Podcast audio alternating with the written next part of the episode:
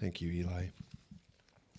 Good to see you all today. Thanks for joining us for this time of worship. If I haven't met you, my name's Matt, and I'd love to meet you uh, before you leave today. Um, you know, I, I don't know what to believe anymore, which now that I'm saying it seems like a strange thing to say right after our scripture reading the two are not connected. But if you're anything like me, you have found yourself muttering this phrase under your breath with increasing frequency. And I don't know if it's just a byproduct of the aging process or maybe being jaded by experience. I really do try not to be cynical. But for instance, when it comes to maybe the world of politics, I automatically distrust anything I hear, regardless of political or ideological affiliation. I just don't trust much anymore. Now, I, I want to be clear. I also get that it's very possible that there are some in this room ha- who have that same inclination about somebody like me, a pastor standing on a stage with a microphone. That, I assure you, that is not lost on me. And to be fair, I think this is a much bigger issue. I don't think it's limited to the world of politics, not limited to the world of religion. You know, constant technological advances make this increasingly problematic. For instance, I'm thinking even of later this summer grading essays in a class that I'm teaching now with the development of AI software like ChatGPT. Like, what am I going to believe when I grade an essay? Or I think about the abundance of social media filters, which are no longer turning faces into like cartoon animals, but they're actually very believable. I don't know what to believe anymore. If, if we thought the lip syncing scandals of the early 90s were bad, we haven't seen anything yet.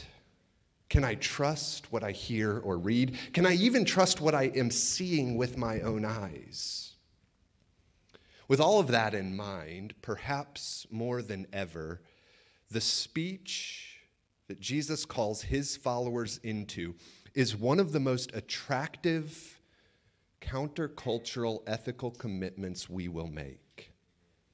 In a sea of deceit, we are called into lives of simple honesty. Let's return to the Sermon on the Mount where we've spent the last month or so, picking it up where we left off, Matthew chapter 5, verse 33, where Jesus says this Again, you have heard that it was said to those of old, You shall not swear falsely, but shall perform to the Lord what you have sworn. You have heard that it was said, but I say to you. So, this by now very familiar phrase is shifting our focus onto the patterns of speech expected among participants of God's kingdom. You've heard that it was said to those of old, You shall not swear falsely, but perform or do what you swear. So, this is sort of a summation of various Old Testament teachings and wisdom where God's people had been instructed when you swear an oath, follow through with that. If you appeal to God's name when you make a vow, even going as far as to invite punishment on yourself if you do not keep that vow, you better keep the vow. Wisdom is repeated time and again. We find it in a place like Ecclesiastes chapter 5. I'm going to read a, a, pretty lengthy section because anytime there's an opportunity to read lengthy passages from Ecclesiastes, I'm going to take them. The author says this Be not rash with your mouth, nor let your heart be hasty to utter a word before God. For God is in heaven, and you are on earth. Therefore, let your words be few. For a dream comes with much busyness, and a fool's voice with many words. When you vow a vow to God, do not delay paying it, for he has no pleasure in fools. Pay what you vow. It is better that you should not vow than that you should vow and not pay. Or we could jump ahead to the New Testament, where we find James, the brother of our Lord, almost verbatim repeat Jesus from the Sermon on the Mount in James chapter 5, verse 12. But above all, my brothers, do not swear, either by heaven or by earth or by any other oath, but let your yes be yes and your no be no, so that you may not fall under condemnation. James says, above all, do not swear. Clearly, we are not talking about those crass four letter words we are tempted to scream when we stub a toe. E- even crass words are not intrinsically sinful, they're syllables smushed together. The broader issue for James throughout the letter he's writing when it comes to patterns of speech has to do with how we use our words more broadly. Do, do we speak with the intent to build up, encourage, show kindness? If, if we are using our words in order to belittle or denigrate, we misuse speech in destructive ways. So, obviously, we can avoid using cultural curse words and still speak in ways that are failing to love. So, that's one of the points James is making more broadly. But Jesus, again, is speaking specifically about taking or swearing oaths. You have heard it said, don't swear falsely. So, he's referring back to the Old Testament law. There, there was a clear provision in the law which allowed for oaths and stipulated how God's people were to use them, and it wasn't total avoidance. In Deuteronomy chapter 6, we find the command to fear God, to serve Him alone, and to swear by His name. Explicit instruction to swear by the name of God not by the names of other gods. So, not only is it permissible, according to the Old Testament, to swear an oath, but there are explicit instructions on how to do so. And it wasn't a complete free for all. There are still strict standards that guide oath making for Israel. Leviticus chapter 19, again, God's people are instructed not to swear falsely in God's name. So, even though oaths were permissible for the people of Israel, this was still a very serious issue, one that shouldn't be taken lightly. But then Jesus comes along, and as he has done throughout the sermon so far, he says, You have heard that it was said, verse 34, but I say to you, do not take an oath at all, either by heaven, for it is the throne of God or by the earth, for it is his footstool, or by Jerusalem, for it is the city of the great king. And do not take an oath by your head, for you cannot make one hair white or black. Let what you say be simply yes or no. Anything more than this comes from evil. So Jesus says, Do not take an oath at all. Now, many of our Anabaptist brothers and sisters to this day take this instruction from Jesus very literally and have very serious issues with taking oaths, refusing to do so on religious grounds, even if called as a witness into the courtroom. There's sort of this intentional opting out of some of society's standard procedures. And I will say that that willingness to completely modify life in order to try to remain faithful to Jesus is certainly admirable, and I think there's something really important we can learn from that willingness to sacrifice. But personally, I don't know if that strict literalist interpretation is necessary. I don't know that this is as much a prohibition against swearing because of some innate evil associated with taking an oath. So, for instance, if asked to do so by an outside force like a government, I don't necessarily think we have to see this as a call from Jesus to refuse to do so, to completely opt out of society in that way. Others disagree, and that's fine. But whatever side of this issue you happen to land on, I think one of the most important takeaways applies regardless of how we read this. In, in my reading of this teaching, Jesus is primarily stressing for his people the importance of truthful speech. If we consistently speak truth without exaggeration, without superficiality, without misdirection or misrepresentation, an oath becomes completely unnecessary because those who know us know they can trust what we say. One historian suggests that at this point in history, oaths had become so commonplace that a statement was almost disregarded if it wasn't accompanied by an oath. An oath is what made words seem reliable. So people would invoke the name of God as the witness. God is the witness, the one who can punish the oath taker if an oath wasn't true. It, it sort of added this element of trustworthiness to what was said. Well, I mean, if they're willing to be punished by God, they must be very serious about what they are saying. Now, by the time Jesus comes along, some, out of maybe a reverence for God or a desire not to profane God's name, or maybe out of a fear of what swearing by his name might bring on them, some started swearing not by God's name, but by other things, but things that still communicated that they were serious about what they were saying, but maybe didn't put them at risk, at least in their own thinking, of having God smite them or something like that. It was almost this game of verbal gymnastics. So we can use an alternative to God's name to still show that we're serious about what we're saying, but we're, we're not at risk of anything. And Jesus lists here in the sermon some of the alternatives that were common in the day things like heaven, earth, Jerusalem, or your own head. And as Jesus lists these alternatives that had become common, it's as though he's saying, Stop the charade. All of creation is God's.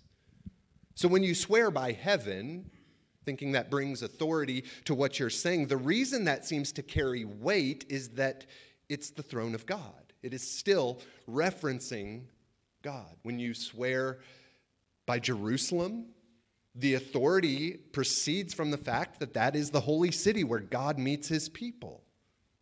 If you swear by the earth, that is God's footstool. If I swear by my own head, I am still dealing with God's creation. It's not something I have complete control over. She says, I don't even have the power to make my rapidly graying hair return to its deep brown color. Sure, I could dye it, but eventually it grows out and I'm in the same position. I don't have control even over something as simple as that. It is all God's. So, whatever, whatever I'm pointing to to bring authority to the words I'm saying ultimately has God as the reference point. Jesus says that's a charade. Now, when we swear in our world, or promise, if you were like me and weren't allowed to say swear growing up, but we could say promise. Um, Logically, though, when you think about it, it's, it's sort of meaningless. If I swear that something I'm saying is true, that's not a legally binding document necessarily, like we might think of when we scribble our John Hancock on an important document or something. I'm not obligated to speak truth just by attaching some special formula to a statement like I swear, regardless of what All-4-One taught us. Um, that's for any Gen Xers in the room. I'm hoping that you have that song running through your head that somebody's whistling it. I like it. and I swear. We're really getting off track here that's why I'm, I need to stick to a manuscript. Um, a dishonest person is likely still going to be dishonest even if they say, I swear.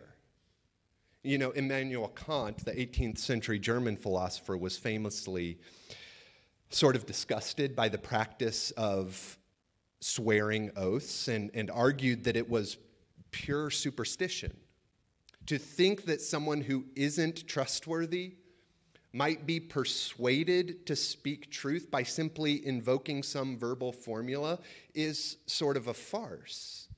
In fact, he, his concern was even greater than, than thinking it was just superstition. He feared that the greater importance given to oaths almost sanctions the common lie. The more used to uh, attaching something to make our words seem true, um, it makes it more common for us to lean into dishonest practice, which actually sounds fairly similar in some ways to what Jesus seems to urge. He says, My people shouldn't need an oath to convince others their speech is true. He says, Simply let your yes be yes and your no be no. Truth telling should be such a normal part of our patterns of speech that when we open our mouths, it is automatically assumed that what proceeds is, in fact, true. Now, the fundamental issue, I think, for us to consider is whether we view our habits of speech with such gravity that we're willing to give them special care, especially in regard to this issue of speaking truth. And I'm not sure that we always do. But if we look at this text from Jesus, it seems as though our speech is an essential ethical marker of the community that has gathered around Jesus. I mean, just look at the Sermon on the Mount. It appears right here alongside issues of anger and hatred, sexuality and lust, retaliation and forgiveness. And right in the middle of all of that is this call into simple honesty. Speech is such a big part of our everyday lives and thus a major consideration in our pursuit of living under God's reign is to use our words wisely. And this is a consistent teaching that we find throughout our scriptures. We might think of that famous proverb that says, Life and death are in the power of the tongue. Or looking back to James, the brother of our Lord, earlier in that letter he writes, he, he talks about how the tongue is one of the smallest members of the body, but it might just be the most powerful. He likens it to a bit in a horse's mouth, which enables even a tiny child to control or direct a huge beast.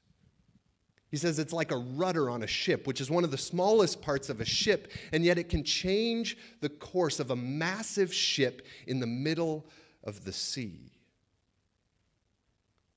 The tongue is like a tiny spark which might go unnoticed until it causes a fire that burns down thousands and thousands of acres of a forest.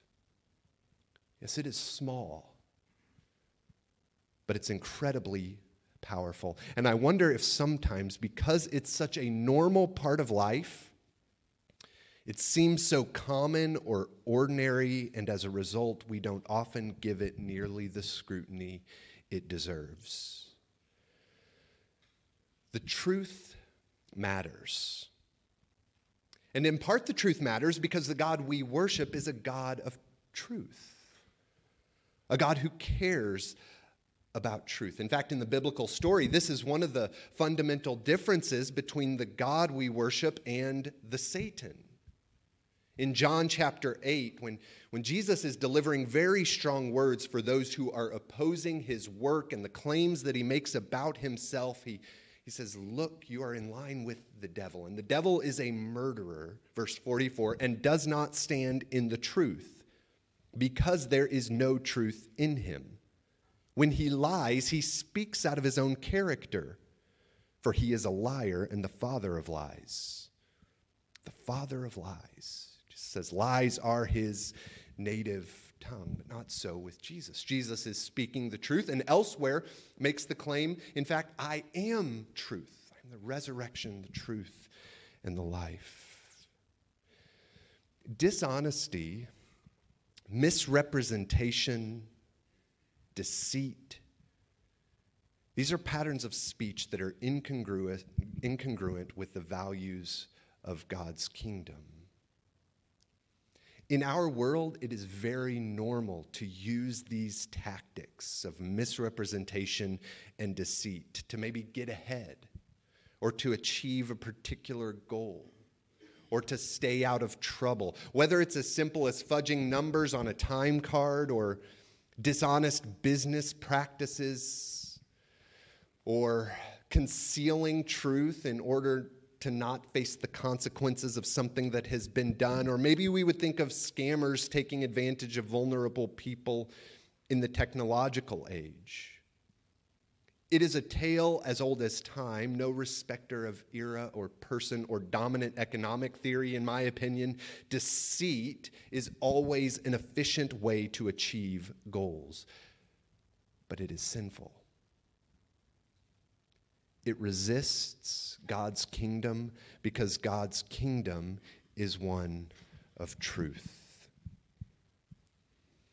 So, for us, as those seeking to live as participants in God's kingdom, honest, simple, authentic speech is one way we are salt and light in a sea of deceit. These are noticeable alternatives in a world of utilitarian convenience where lies and misrepresentation are excused because of their expediency. There are a variety of reasons that we might be tempted by deceit.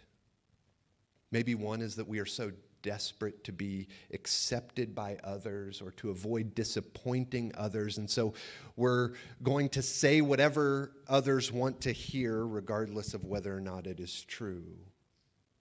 Or maybe it is just a matter of utility. It, it, seems to be more expedient to lie than to do the difficult work of truth telling or to face the consequences that truth telling might lead us into.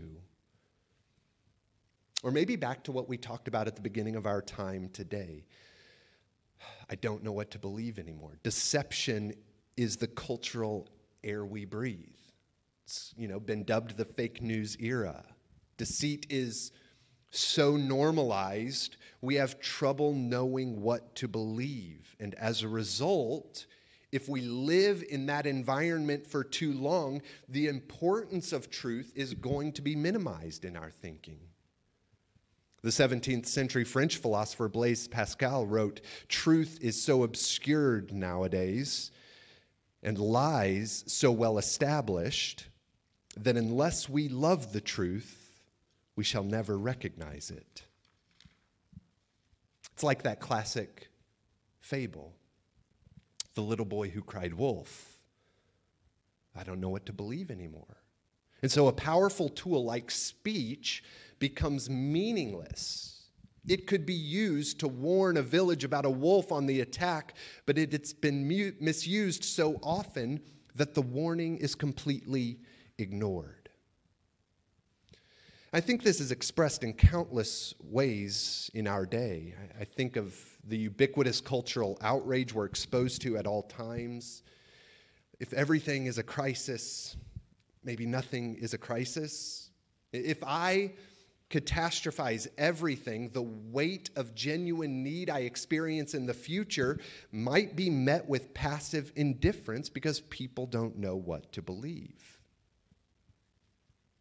Where dishonesty is allowed to thrive, our relationships with one another will always suffer because genuine mutual connection is impossible where there is no trust. And it doesn't have to be overt dishonesty. It can be very subtle. In fact, in some ways, that subtle dishonesty poses an even greater risk to relational trust, I think. Because when there's a tinge of truth in what is being said, or, or when there's just enough plausibility to be believable, it can be really disorienting for us to try to navigate and figure out what to believe. We're called into lives of simple honesty as God's people. Now, just to be clear, maybe a, a needed caveat just because something is true doesn't mean we always need to say it? Well, I just tell it like it is. I'm just blunt, and you just need to deal with that. Well, maybe we don't need to. Truth telling doesn't mean that we have to say anything that comes to our minds immediately and without reflection. And yet, we are called to be people who care about the truth. And I want to suggest that if we become people with measured, restrained, thoughtful patterns of speech, people who speak the truth to the best of our ability on all occasions, as Jesus suggests here, oaths become completely unnecessary and superfluous because when we speak, people know we can be trusted. And maybe a first step for us in becoming people of truth is practicing restraint in our speech. Pausing before we speak. You know, Thomas Merton aptly said, Silence is the mother of speech. Silence is the mother of speech.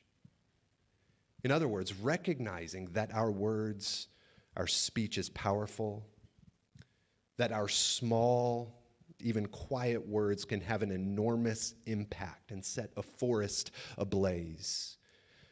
We want to use them wisely. And silence, practicing restraint, I think can help. When we speak, people should be able to trust what we're saying. We may not always be right. In fact, we won't always be right we may misunderstand truth, but to the best of our ability, we speak what is true. Our speech is measured, purposeful. Words are not tossed around carelessly, but with thought. And so maybe after I practice restraint, understanding that silence is the mother of all speech. I practice restraint, and that becomes a habit of mine. And then I have the margin, I have the space before I speak to run my words through a couple of filters. Is what I'm about to say true?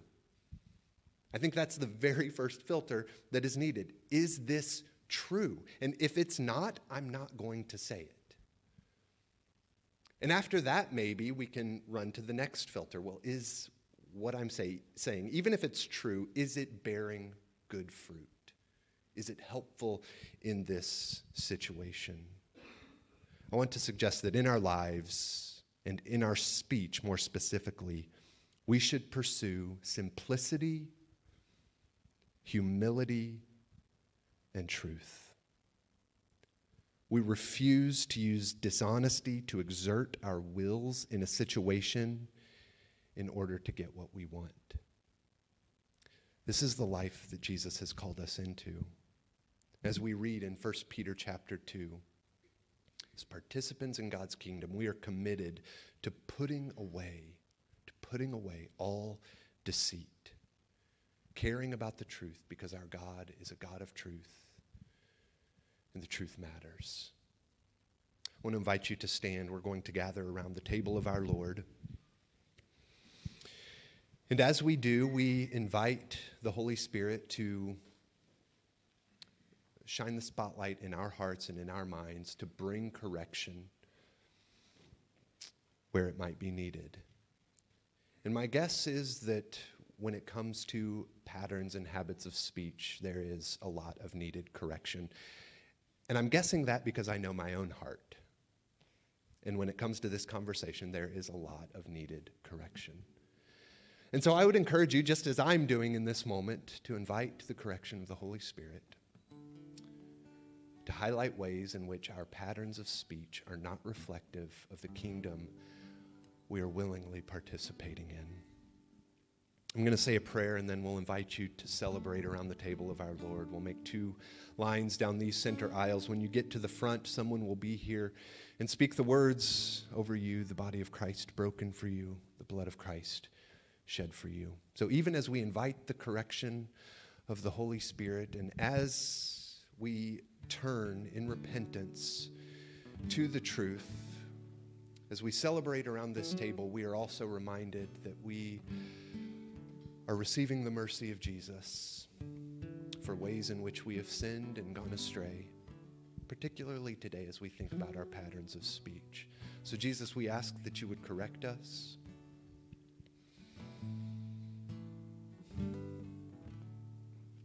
as we reflect upon our use of words,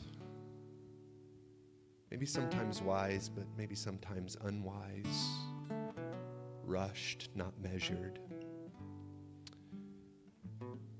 We ask that you would forgive us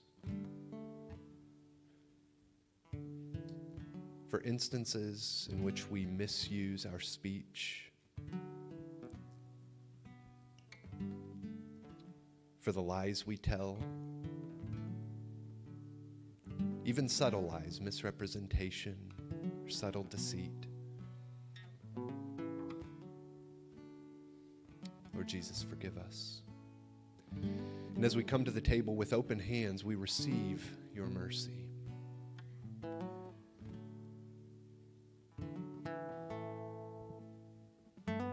So now we pray, Heavenly Father, you have made us for yourself, and our hearts are restless until they rest in you. Look with compassion upon the heartfelt desires of your servants and purify our disordered affections, that we may behold your eternal glory in the face of Christ Jesus, who lives and reigns with you in the Holy Spirit, one God, forever and ever. Amen. Would you join us at the table of our Lord this morning?